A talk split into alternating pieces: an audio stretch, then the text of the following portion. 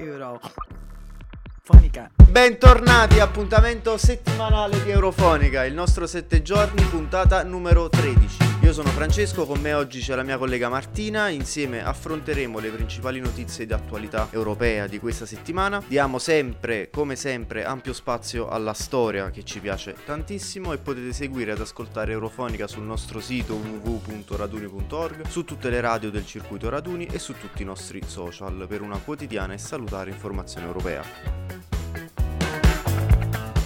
Questa settimana grande protagonista è stata la memoria. Lunedì 25 gennaio è stato il decimo anniversario delle proteste di Piazza Tahrir in Egitto che hanno portato alla caduta del regime di Mubarak, mentre il 27 è stato il giorno della memoria, ricorrenza internazionale per commemorare le vittime dell'Olocausto. Vi parleremo di queste due ricorrenze a cui abbiamo deciso di dedicare una particolare attenzione per non dimenticare quanto sia importante conoscere ciò che è stato e per riuscire a prevenire e contrastare orrori e tragedie nel nostro futuro oltre che per difendere i diritti che sono stati conquistati da altri per noi.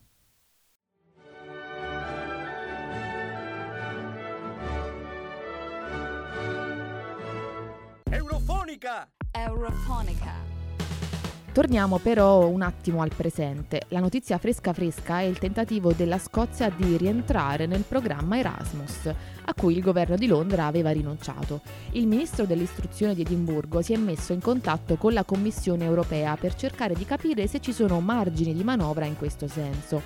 Scozia e Irlanda del Nord sono i due paesi del Regno Unito che stanno tentando di rimettere un piede in Europa dopo la Brexit. Chissà se arriverà anche il turno del Galles. Dalla Polonia invece arrivano notizie nere. Lo scorso novembre vi avevamo parlato delle proteste contro la legge per rendere illegali gli aborti. La legge era stata congelata in seguito alla mobilitazione di tantissimi cittadini, ma alla fine è entrata in vigore il 28 gennaio. I cittadini si sono riversati nelle piazze per manifestare il proprio dissenso e per cercare di riappropriarsi di un diritto negato. Adesso la Polonia è l'unico paese UE che nega l'aborto in caso di malformazioni o anomalie del feto, che costituiscono tra l'altro il 90% dei casi di aborto nel paese. Da questo momento sarà possibile interrompere la gravidanza soltanto in caso di incesto, stupro o di rischio per la vita della madre. Questi erano gli aggiornamenti dell'ultimo minuto, ma l'ultimo tema caldo che affronteremo sarà ovviamente il piano europeo sui vaccini. A che punto siamo in UE? E poi, il vaccino è un bene di lusso? Direi che siamo pronti per iniziare una pausa brevissima e ci ritroviamo subito qui con Eurofonica. Eurofonica.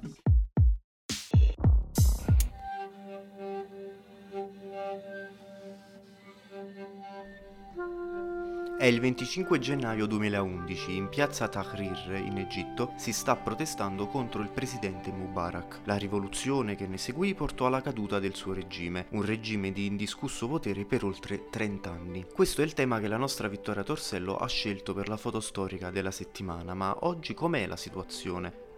L'Egitto oggi è governato da Al-Sisi, un altro militare ora politico egiziano salito al potere con un colpo di Stato nel 2013. La Repubblica egiziana quindi è ancora ben distante dal rinnovamento sociale che era stato richiesto dai giovani manifestanti dieci anni prima. Ancora oggi lo Stato egiziano si macchia di continue violazioni dei diritti umani, cosa che ha toccato da vicino anche il nostro paese. Il 25 gennaio, sempre in questa settimana, si è svolto il quinto anniversario del rapimento di Giulio Regeni, che si trovava al Cairo per svolgere attività di ricerca. È stato catturato, torturato e ucciso dai servizi segreti egiziani e ancora oggi l'Egitto non collabora in modo costruttivo con la Procura di Roma per le indagini sull'omicidio. Quello di Reggeri non è stato un caso isolato. Amnesty International ha denunciato che solo fra novembre e dicembre dell'anno scorso, del 2020, sono stati giustiziati oltre 57 prigionieri. E ancora c'è la reclusione di Patrick Zaki, studente dell'Università di Bologna, rinchiuso nel carcere del Cairo in condizioni disumane. L'invito a prendere coscienza di questi abusi è stato oggetto di una lettera aperta all'Unione Europea, in cui diverse organizzazioni no profit hanno chiesto di ridefinire urgentemente i rapporti con l'Egitto, che nel frattempo quando si tratta di sicurezza, armi e interessi petroliferi va a braccetto con l'Italia. Sì, perché fra gli stati membri dell'UE l'Italia si distingue perché intrattiene i rapporti con l'Egitto perché è un utile mediatore per i rapporti con la Libia. Quindi fornire risorse aeree e navali in cambio di protezione sugli interessi petroliferi. Questi legami arricchiscono il governo di Al-Sisi lasciando il campo libero alle violazioni dei diritti. Solo in vista di un radicale cambiamento nei rapporti con l'Egitto, le voci che rivendicavano la libertà nei confronti delle oppressioni del regime dieci anni fa troveranno giustizia.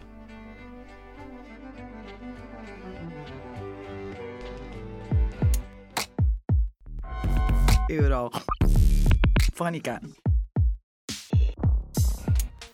Il 27 gennaio è stato il giorno della memoria.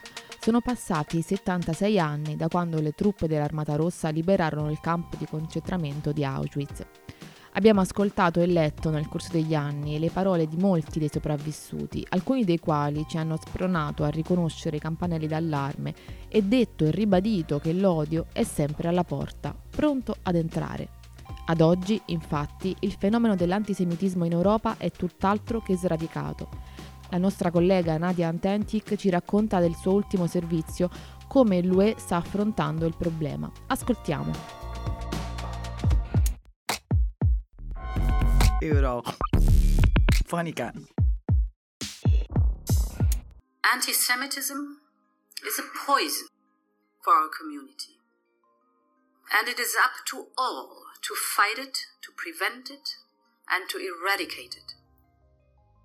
We are all part of the same community. There would be no European culture without Jewish culture. And there would be no Europe without Jewish people. Abbiamo appena ascoltato le parole della Presidente della Commissione europea Ursula von der Leyen nel discorso tenuto dopo l'attacco antisemita nel 2019 in una sinagoga di Halle in Germania. Von der Leyen ha sottolineato come l'antisemitismo sia come un veleno per la nostra comunità. Per questo spetta a tutti noi combatterlo, impedirlo e sradicarlo. Siamo tutti parte della stessa società. Non è possibile pensare ad una cultura europea senza una cultura ebraica. Non ci sarebbe Europa senza il popolo ebraico. Negli ultimi anni le comunità ebraiche presenti negli Stati membri dell'Unione Europea sono state colpite da molti attacchi terroristici. Nel 2012 l'obiettivo è stata una scuola ebraica di Tolosa. Nel 2014 a Bruxelles è stato colpito il Museo ebraico. Più recentemente, nel 2020 a Londra, un rabbino è stato accoltellato in strada in pieno giorno. Questi attacchi evidenziano come l'odio antisemita rimane diffuso nel nostro continente, come confermato anche dalla relazione sull'antisemitismo del 2018 dell'Agenzia dell'Unione Europea per i diritti fondamentali. L'antisemitismo può essere descritto come una certa percezione di odio verso gli ebrei in quanto tali. È diretta non solo verso le persone fisiche, ma anche le loro proprietà, le istituzioni e le strutture religiose ebraiche.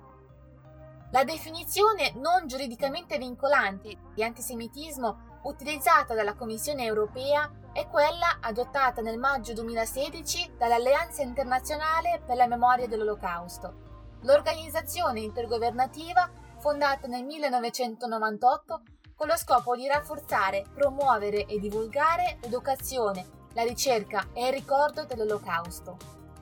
L'antisemitismo non appartiene al passato. Moltissimi sono gli esempi contemporanei di antisemitismo nella vita pubblica, nei mezzi di comunicazione, nelle scuole, sul posto di lavoro.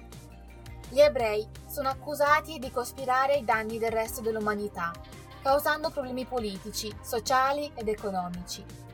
Ecco perché il 6 dicembre 2018 il Consiglio dell'Unione Europea ha approvato una dichiarazione sulla lotta contro l'antisemitismo e allo sviluppo di un approccio comune in materia di sicurezza, per una migliore protezione delle comunità e delle istituzioni ebraiche in Europa.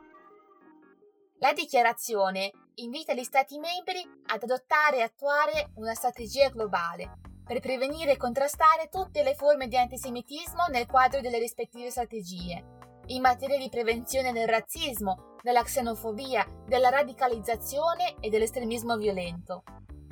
Infine, raccomanda agli Stati europei di adottare proprio la definizione dell'Alleanza internazionale per la memoria dell'Olocausto, quale utile strumento di orientamento nell'istruzione e nella formazione, cosa che l'Italia ha fatto solo un anno fa, il 17 gennaio 2020. Quest'anno, l'8 gennaio, la Commissione europea, insieme all'Alleanza internazionale per la memoria dell'Olocausto e con il supporto della Presidenza tedesca del Consiglio, hanno pubblicato anche un manuale per l'uso pratico della definizione operativa di antisemitismo. La guida presenta ben 35 buone pratiche relative all'applicazione della definizione dell'antisemitismo adottabili dalle organizzazioni internazionali alle amministrazioni nazionali, passando per la società civile e le comunità ebraiche di tutta Europa. Ed include 22 episodi di antisemitismo verificatisi in Europa negli ultimi anni, proprio perché non è un fenomeno che si può relegare al passato. La Commissione europea si è battuta anche per la creazione di un gruppo di lavoro in grado di supportare gli Stati membri nell'adozione di strategie volte a prevenire e combattere l'antisemitismo. Domani sarà il giorno della memoria, istituito universalmente per commemorare le vittime dell'Olocausto. È stato scelto perché il 27 gennaio di 76 anni fa le truppe dell'Armata Rossa liberarono il campo di concentramento di Auschwitz. Ad oggi sono sempre meno i sopravvissuti della Shoah che possono testimoniare il loro vissuto. Per questo cresce il pericolo del negazionismo. Cosa possiamo fare noi tutti? La nostra senatrice a vita, Liliana Segre, reduce dell'Olocausto, dice Capire è impossibile, ma sapere è necessario. Nadia Antentic, da Omegna per Eurofonica. Eurofonica. State ascoltando Eurofonica, il format delle radio universitarie che vi racconta cosa succede in Europa. Grazie a Nadia per il suo ultimo contributo che ci ha descritto precisamente le iniziative messe in campo dall'UE per contrastare il fenomeno dell'antisemitismo, una piaga dell'umanità di cui ancora non ci siamo liberati. Dalla lotta contro l'odio passiamo alla lotta contro il virus, la questione vaccini. A che punto è il piano vaccino in Europa? Ebbene, tutto procede ma con forti rallentamenti. L'azienda AstraZeneca, un'azienda farmaceutica farmaceutica anglo-svedese, ha tagliato di un terzo le forniture UE dei vaccini del primo trimestre 2021, mentre la Pfizer BioNTech ha già fatto registrare considerevoli ritardi e riduzioni nella fornitura. Due pessime notizie che mettono a rischio l'intera campagna di immunizzazione in Europa. Charles Michel però è intervenuto, ha detto che l'Unione Europea è pronta a usare tutti i mezzi giuridici a disposizione per far sì che vengano rispettati i contratti stipulati con queste case farmaceutiche e oggi è stato reso pubblico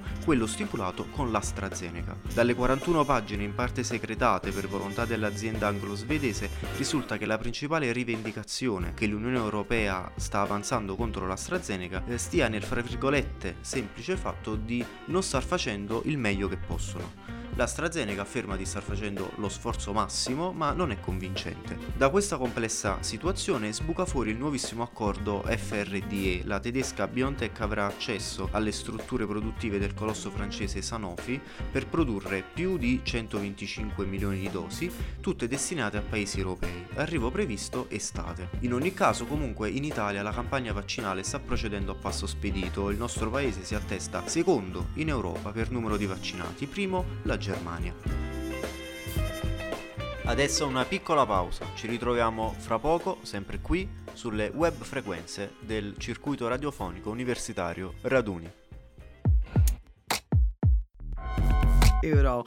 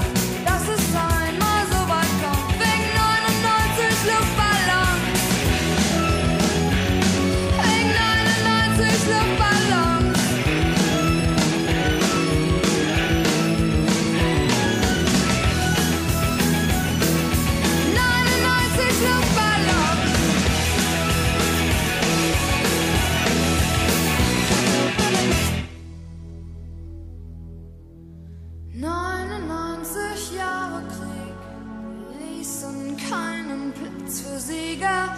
Kriegsminister gibt's nicht mehr und auch keine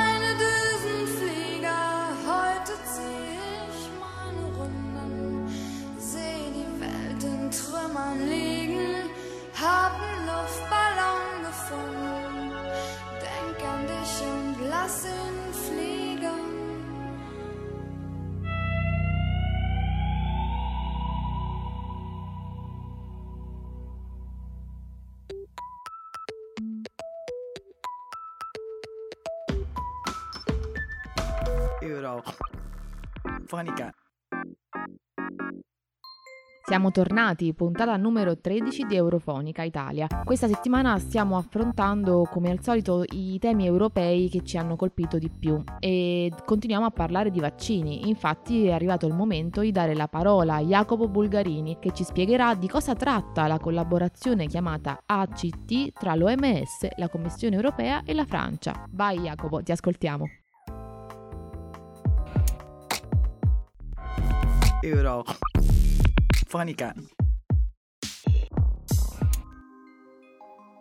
Un fallimento morale catastrofico. È così che il direttore generale dell'Organizzazione Mondiale della Sanità, Tedros Adhanom, ha descritto l'imminente campagna di vaccinazione nei paesi più poveri.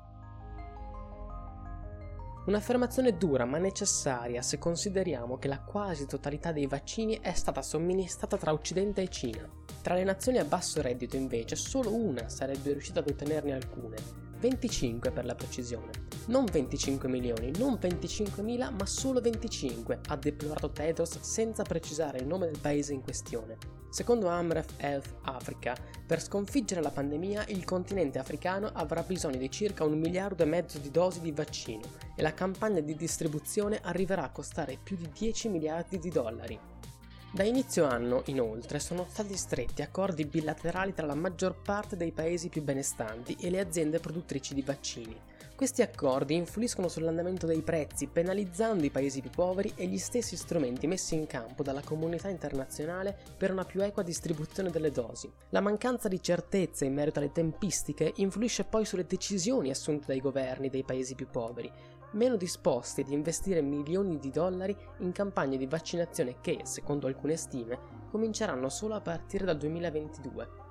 Per evitare una disparità così marcata, già l'aprile scorso era stata avviata dall'Organizzazione Mondiale della Sanità, dalla Commissione Europea e dalla Francia una collaborazione internazionale chiamata ACT. È nel contesto di questa collaborazione che rientra COVAX, quel meccanismo studiato per facilitare la distribuzione equa dei vaccini. La comunità internazionale ha quindi riunito governi, produttori e scienziati per dare una risposta globale a questa pandemia. Un unico sforzo per garantire che le persone, in tutti gli angoli del mondo, avessero accesso ai vaccini contro il coronavirus, indipendentemente dalla loro ricchezza. Mancanza di finanziamenti adeguati, sistemi sanitari deboli e scarse infrastrutture sono però i principali problemi che i paesi più poveri devono ancora affrontare.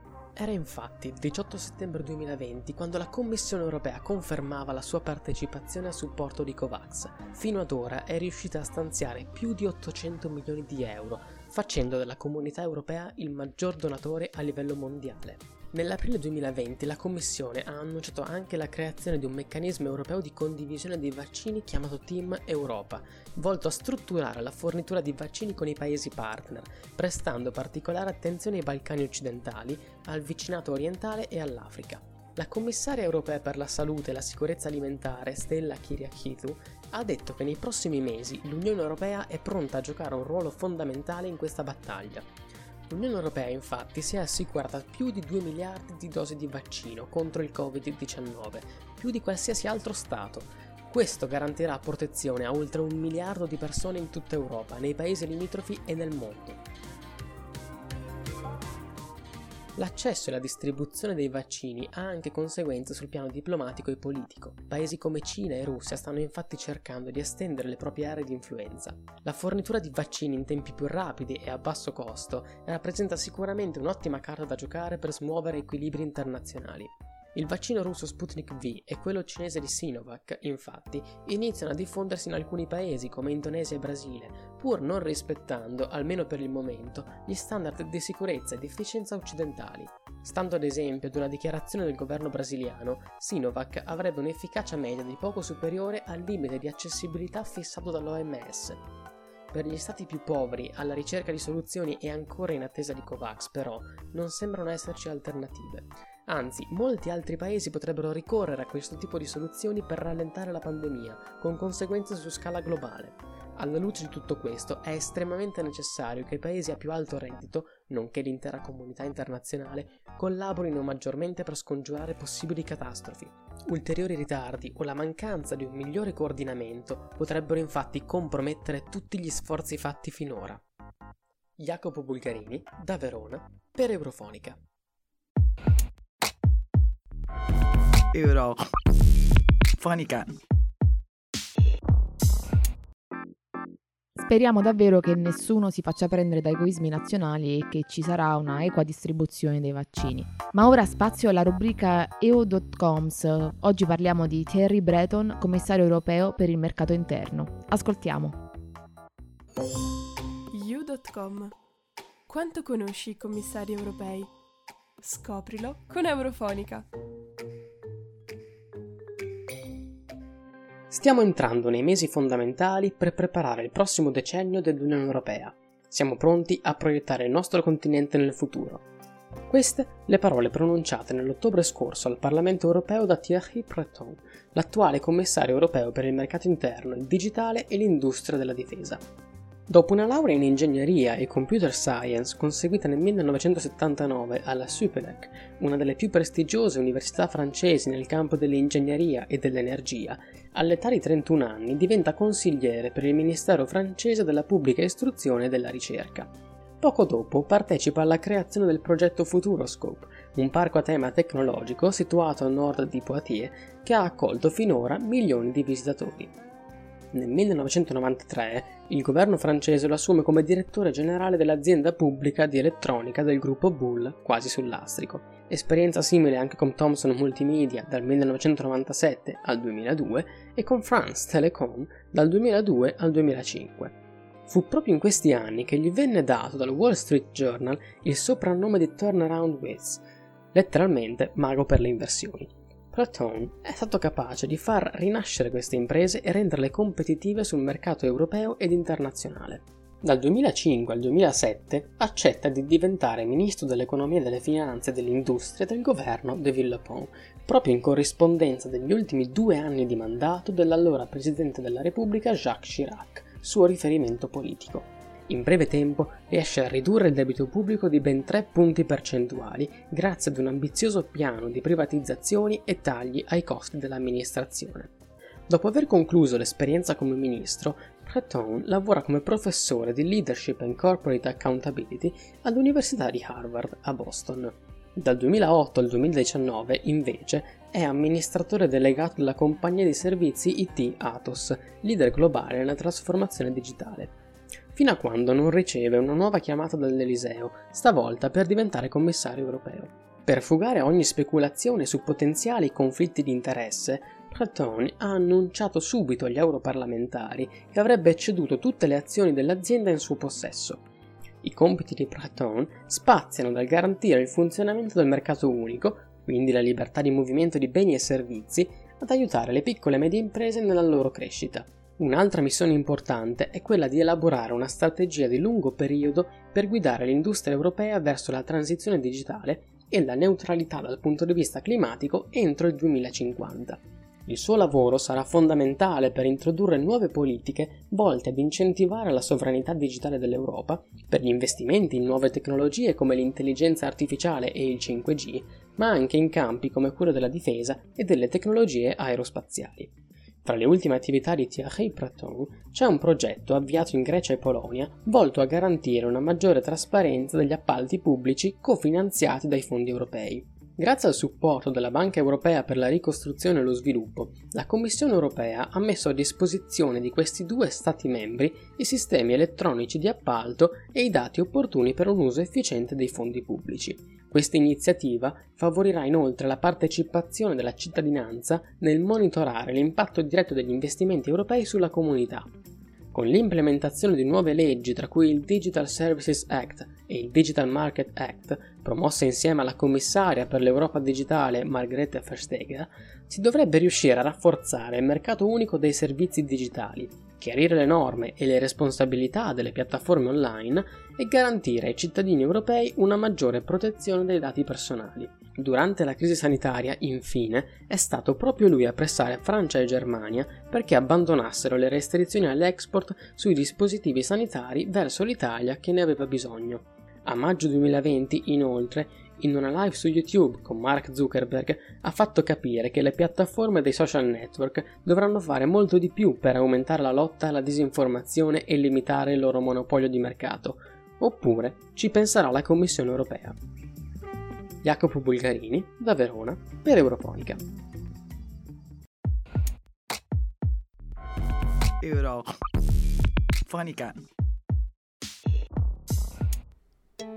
Prima di salutarci vi aggiorniamo sulle occasioni di lavoro e formazione in ambito europeo. Vai con EU Careers. Aperto il bando per uno stage presso le delegazioni europee nel mondo. L'obiettivo è quello di dare la possibilità ai giovani di fare esperienza sul lavoro delle delegazioni. Per partecipare bisogna essere cittadini UE e conoscere una delle lingue di lavoro dell'Unione. Per ricevere una retribuzione è necessario essere in possesso di una laurea di primo livello. Per ulteriori informazioni visita il sito www.scambioeuropei.info.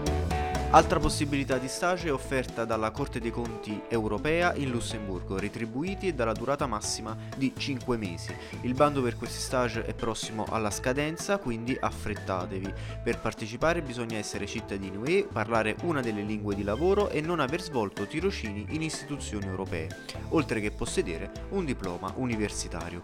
Per ulteriori informazioni visitare il sito www.scambioeuropei.info.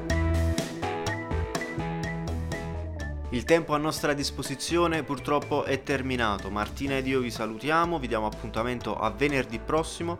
Tutti i contenuti che abbiamo trattato oggi vi ricordiamo che potete trovarli sul profilo Facebook, Twitter e Instagram, quindi l'invito è di seguirci, scriverci, partecipare per parlare insieme di Europa. Ciao!